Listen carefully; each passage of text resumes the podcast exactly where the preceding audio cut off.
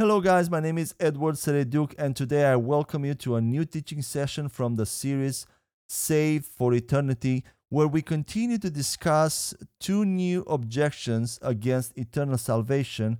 And those are one is from the, the parable of the ten virgins uh, in Matthew 25, verses 1 to 13.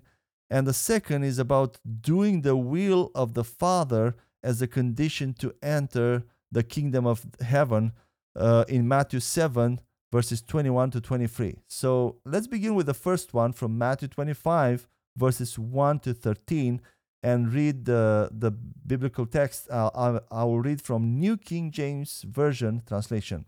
And it says this Then the kingdom of heaven shall be likened to ten virgins who took their lamps and went out to meet the bridegroom. bridegroom. Now five of them were wise, and five were foolish. Those who were foolish took their lamps and took no oil with them, but the wise took oil in their vessels with their lamps. But while the bridegroom was delayed, they all slumbered and slept. And at midnight a cry was heard Behold, the bridegroom is coming, go out to meet him. Then all those virgins arose and trimmed their lamps, and the foolish said to the wise, Give us some of your oil, for our lamps are going out. But the wise answered, saying, No, lest there should not be enough for us and you, but go rather to those who sell and buy for yourselves. And while they went, went to buy, the bridegroom came, and those who were ready went in with him to the wedding, and the door was shut. Afterward, the, the other virgins came also, saying, Lord, Lord, open to us.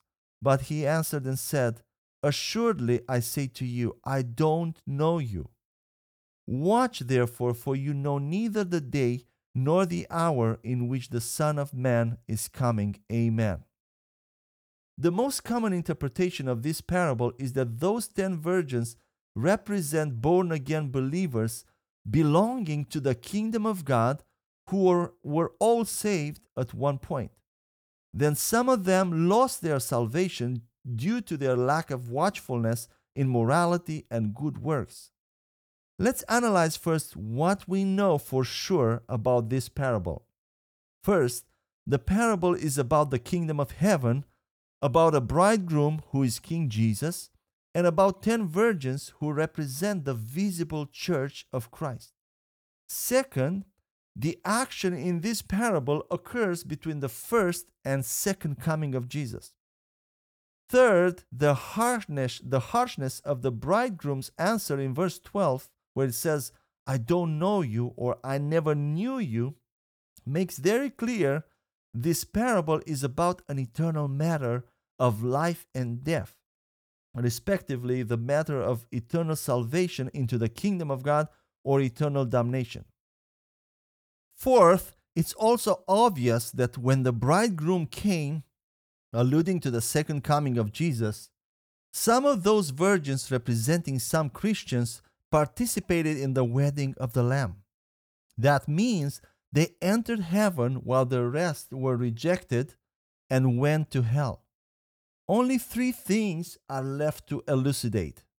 First, what do the oil in the lamps and the extra oil in the jars represent? Second, were the people rejected genuinely born again in the first place or not?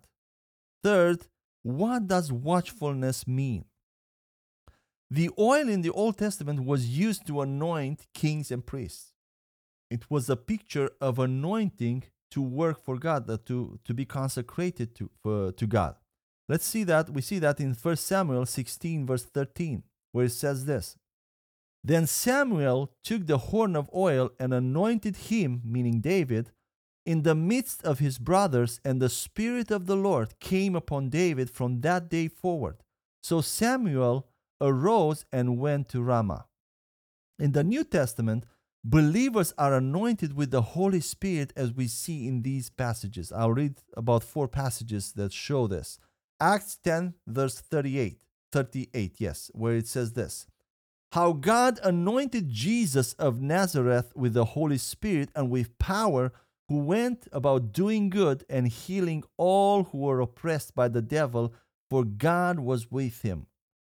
And 2 Corinthians 1 verses, verse 21. Now he who establishes us with you in Christ and has anointed us is God. Then let's read also 1 John 2 verse 20. But you have an anointing from the Holy One, and you know all things. And lastly, 1 John 2 verse 27. But the anointing which you have received from him abides in you, and you don't need that anyone teach you. But as the same anointing teaches you concerning all things and is true and is not a lie, and just as it has taught you, you, you will abide in him. Jesus was anointed with the Holy Spirit, and believers are also anointed with the Holy Spirit at the time of salvation. 1 John 2:27 says that the anointing the believers receive from him abides in them and teaches them all things. According to John 14 verse 16 and 14 verse 26 and 16 verse 13, the Holy Spirit is the helper given to believers to be with them forever, teach them all things and lead them into all truth. So the oil in the parable of the virgins is a picture of the Holy Spirit. The light of the lamps represents good works, morality, fruits of the Spirit, or different divine acts of the Spirit, like healing the sick, casting out demons, and raising the dead. In other words, that light of the lamps is any manifestation of the kingdom of the Holy Spirit in, in uh, exterior. Now, what is the difference between the oil already in the lamps and the oil in the extra jars? On one hand, based on John 14 verse 16 and 1 John 2:27, we know that once the Holy Spirit comes into believers, he abides in them forever. He no longer comes and lives like he used to do in the Old Testament with the people of God. Although many Christians that I met today, they believe that even in the New Testament, the Holy Spirit comes and go, goes, but it's not true. Moreover, Ephesians 1 verses 13 to 14 strengthens this eternal presence of the Holy Spirit in believers by asserting that He is a seal of salvation, a guarantee of believers' inheritance until they acquire full possession of it. Let's read Ephesians 1 verses 13 to 14 says this In him you also trusted after you heard the word of truth, the gospel of your salvation, in whom also having believed you were sealed with the Holy Spirit of promise, who is the guarantee of our inheritance until the redemption of the purchased possession to the praise of his glory. Amen. The Greek word translated as guarantee in this passage, the Greek arabon, is a legal and commercial term that means first installment, deposit, down payment, or pledge. It represents a payment that obligates the contracting party to make further, further payments. When God gave believers the Holy Spirit, He committed Himself to give them all the consequent blessings of eternal life, as well as a great reward in heaven with Him. So the five virgins for whom lamps ceased to burn cannot represent genuinely born again believers who once had the Holy Spirit in them as a seal and then lost him. On the other hand, a closer look into Scripture in both the Old and New Testaments will reveal that the Holy Spirit can come over people just for a while, for them to fulfill some divine tasks or even to do good works. However, it is not necessary for the Holy Spirit to remain inside them in a saving way. In other words, the Holy Spirit comes upon them, but not in them. A few examples from the Old Testament include Samson, who received the spirit and anointing of might, King Saul, who received the spirit of prophecy, Joshua and King Solomon, who both received the spirit of wisdom in different measures all those people burned for a while by the anointing of the Holy Spirit without being saved during their lifetime because Jesus had not come yet. At that moment in history, they belonged to the kingdom of darkness.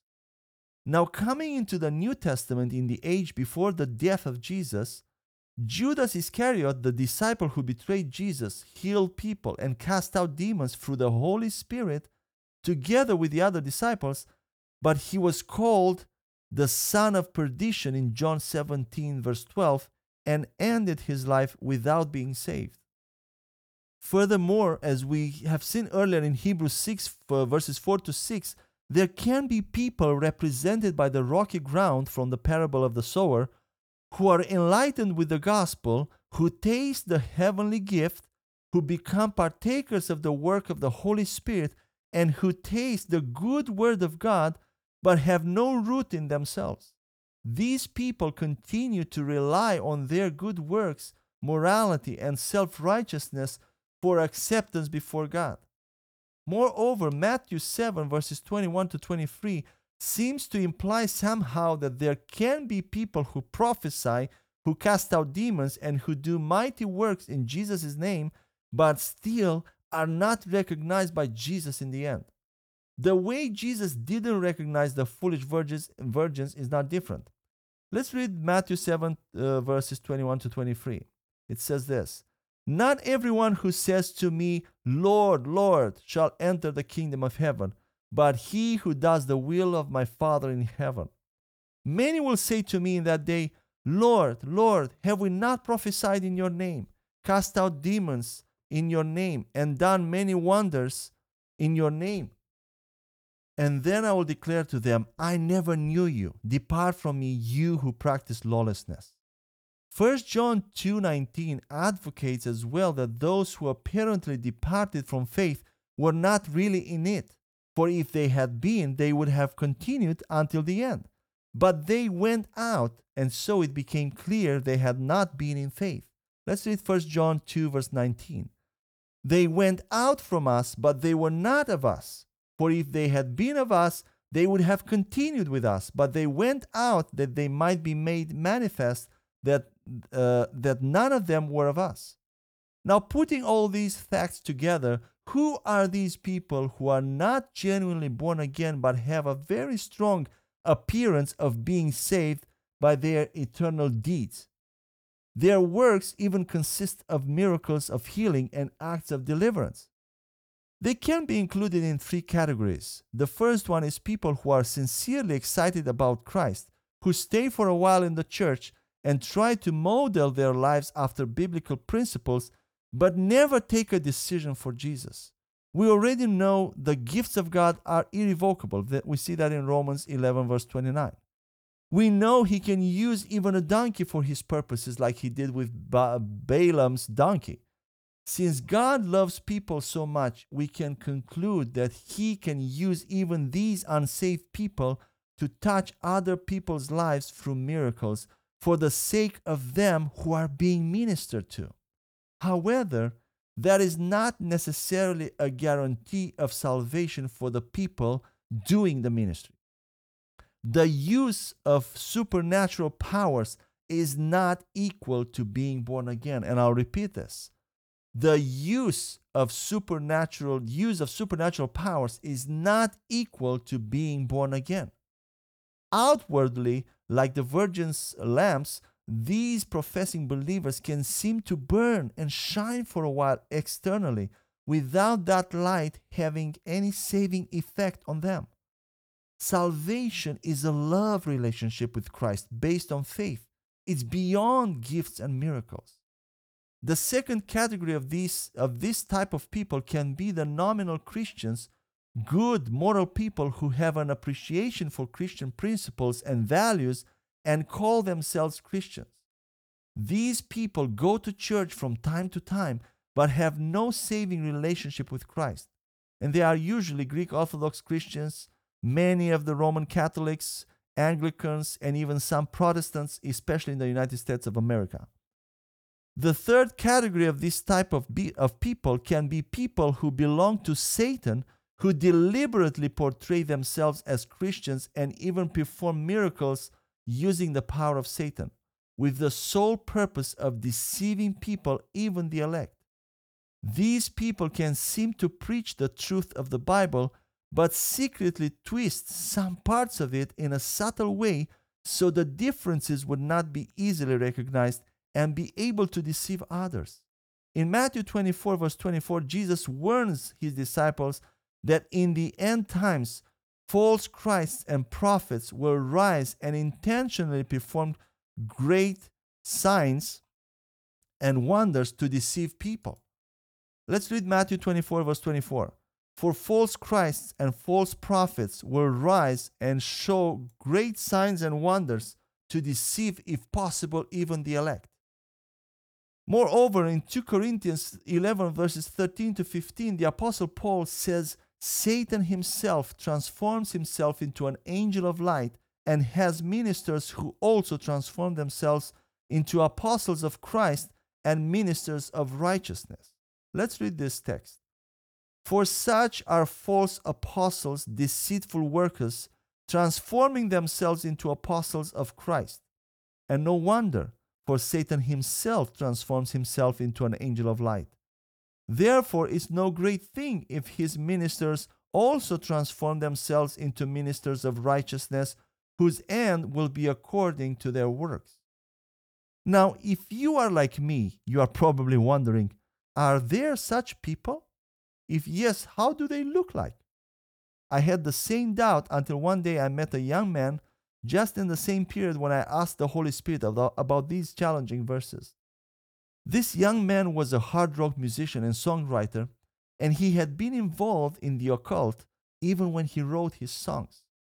He told me his bandmates worshipped Lucifer. Listen to me. They worshipped Lucifer regularly for worldly benefits like fame money, and pleasures. He also told me he knew people who worshiped Satan and performed miracles using his power, but they deliberately portrayed themselves as Christians to deceive people. They preached 80% of the truth and 20% very subtle twists to the core truth. I was shocked to hear that. But it brought more light to me regarding these verses that such people exist, ministers of Satan disguising themselves as apostles of Christ. By now, it has probably become clear that the extra jar of oil represents the invisible part only authentic believers have. That invisible part is the Holy Spirit present as a seal of salvation within believers, consequent to their faith in Jesus Christ. The Holy Spirit came to stay in them for eternity. Those without the extra jar of oil may generate a similar light as those having it. They may burn for a while, but they are not really saved. In their case, the Holy Spirit might have only come upon them and not in them. This conclusion is also supported by the strong statement that Jesus made to these people in Matthew 25, verse 12 and 7 23. I don't know you, or I never knew you if these people were once saved authentically and then lost their salvation through evil deeds, Jesus could not have told them uh, he never knew them. He could not have told them something like, Yes, I knew you once, but now you no longer belong to me. That would be more appropriate if these people had ever put their faith in Jesus and made him Lord in a saving way. Now, it's imperative to remember that people who don't want to be rejected to enter heaven and wander themselves in fear, if they are in that category, they can rest assured that they are not. The simple fact that they are asking themselves that question and this issue preoccupies them proves beyond a shadow of a doubt they are not in that category. People who have consciously put their faith in Christ and have confessed Him as Lord of their lives can never get into the lost group without their knowing. Last, what does it mean to watch? As I mentioned before, preparedness or watchfulness is the mark of faith, which is the only prerequisite for entrance into the kingdom of heaven and participating in the celebration of the wedding feast of the bridegroom. Some people stress alertness, but forget that in the parable of the virgins, they were all asleep. They were not alert, they were not watching, they were asleep. So, preparedness is the response of faith to the message of the gospel, which enables one to be received in the kingdom at the time of the bridegroom's unexpected arrival. The lack of proper preparation is the demonstration of unbelief in Christ's sacrifice as the only way of salvation, which will disqualify one from the entrance and enjoyment of the kingdom. Amen. Now let's move on to the second objections from Matt, objection from Matthew 7 verses 21 to 23 where we cover and discuss about doing the will of the Father as a prerequisite to enter the kingdom of heaven if it's true or not. So let's read first the passage from Matthew 7 verses 21 to 23. I'm reading from New King James Version translation. Not everyone who says to me, Lord, Lord, shall enter the kingdom of heaven, but he who does the will of my Father in heaven. Many will say to me in that day, Lord, Lord, have we not prophesied in your name, cast out demons in your name, and done many wonders in your name? And then I will declare to them, I never knew you. Depart from me, you who practice lawlessness. I explained this passage a little bit in the previous section where I talked about the virgins, but here we will look at the same verses from a slightly different angle. Christians may disagree over what constitutes the scariest passage in the Bible, but most would agree Jesus' concluding words in the Sermon on the Mount rank near the top. It's frightening to think about going to hell. It's more terrifying to find out too late that you are going to hell when you thought you were going to heaven. And it is, it is even more alarming to think that not just a few, but many will have this experience. This is one of the reasons some people use this passage to threaten Christians with the possibility of losing their salvation if they practice lawlessness and don't do the will of the Father. They preach something along these lines. You can be genuine born again believer in Christ who calls Jesus Lord and you can even prophesy, cast out demons and perform many wonder, wonders in Jesus' name. But if you're not careful to do the will of the Father all the time, and if you practice lawlessness, you might have the big unpleasant surprise not to enter the kingdom of heaven when you stand before God on Judgment Day. Is that so? First, let's think about what Jesus means by the will of the Father and who are those who do it.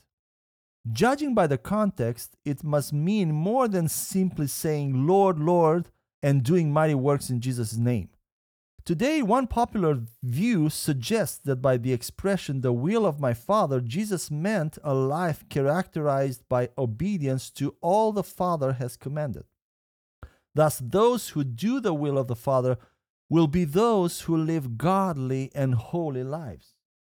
There are several problems with this interpretation. First, God is perfect and one cannot enter his kingdom without becoming perfect like him, according to Matthew 5:48. Second, one cannot be said to have done the will of the Father unless he does it entirely, 100%. To violate even just one of God's commands is to break them all, according to James 2 verse 10. Third, even if these first two arguments are not valid, this view leads to the unbiblical conclusion that no one can ever be sure they are saved except at their death. No one could ever know if, if they have obeyed enough.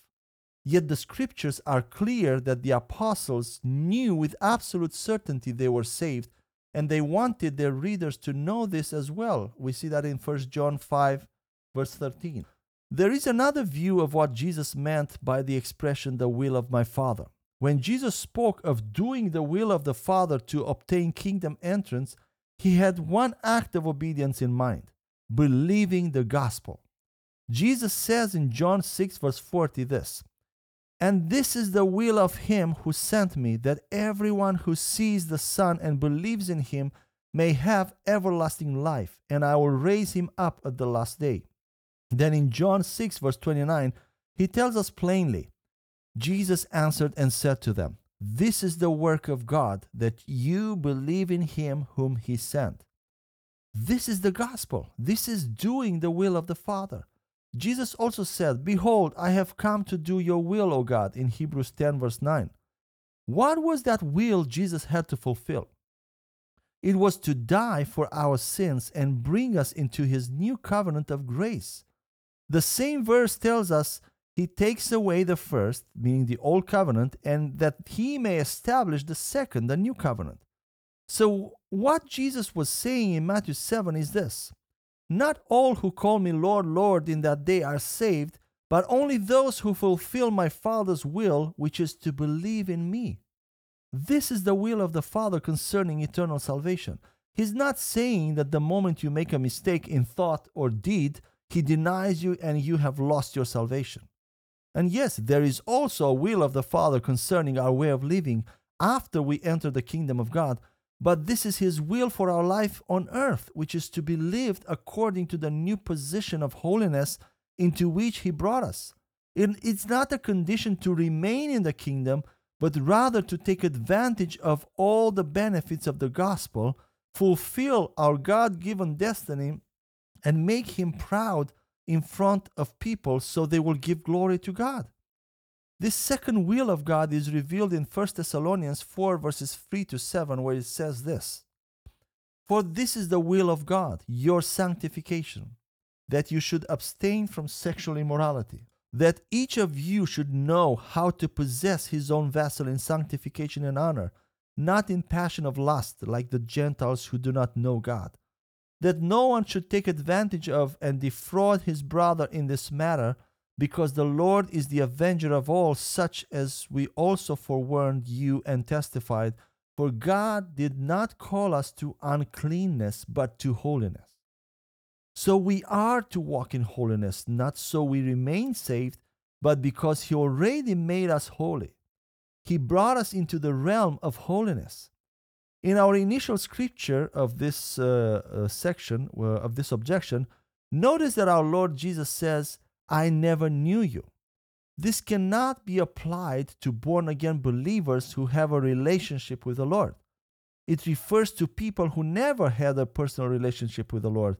That is why Jesus could say to the latter group, I never knew you. This passage is to be used as a warning only to professors of the Christian faith not to those who have genuinely accept Jesus, accepted Jesus as their Lord in their lives. You may wonder now, then who are these people who do not belong to God and never did, but still can perform miracles? Can those who do not have the Spirit cast out demons, perform miraculous healings, spectacular signs, and wonders? As I already described in detail in the section about the ten virgins, who these people might be, there are roughly two possible explanations for the ability of the ungodly to perform such acts. One is that some miracles are done by the power of Satan and his demonic host, according to Matthew 24, verse 24, and 2 Corinthians 11, verses 13 to 15. And we know Satan is very crafty. There may be times when Satan stages even an exorcism or healing in which an unbeliever commands a demon or a sickness to leave and the demon pretends to comply to create fear in onlookers and cause them to trust in herbs, incantations, talismans, holy water, and relics rather than in God.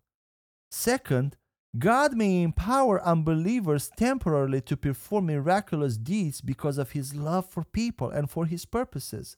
Such an example is Judas Iscariot, who, along with the other disciples, preached the gospel, and we assume healed the sick and performed other miracles. There is nothing to indicate that Judas didn't have the same power as the other 11 disciples, although he was never a true disciple of Christ. He was a deceiver and the son of perdition, as John 17, verse 12 uh, uh, specifies. If Judas did perform miracles despite the condition of Judas's heart, it was only because God saw fit to use him for his glory. This is all that I had for today, and until we hear each other again in the next session, I pray that God will bless you, bless your lives, and surround you with his favor in all areas of your life. In the name of Jesus, amen.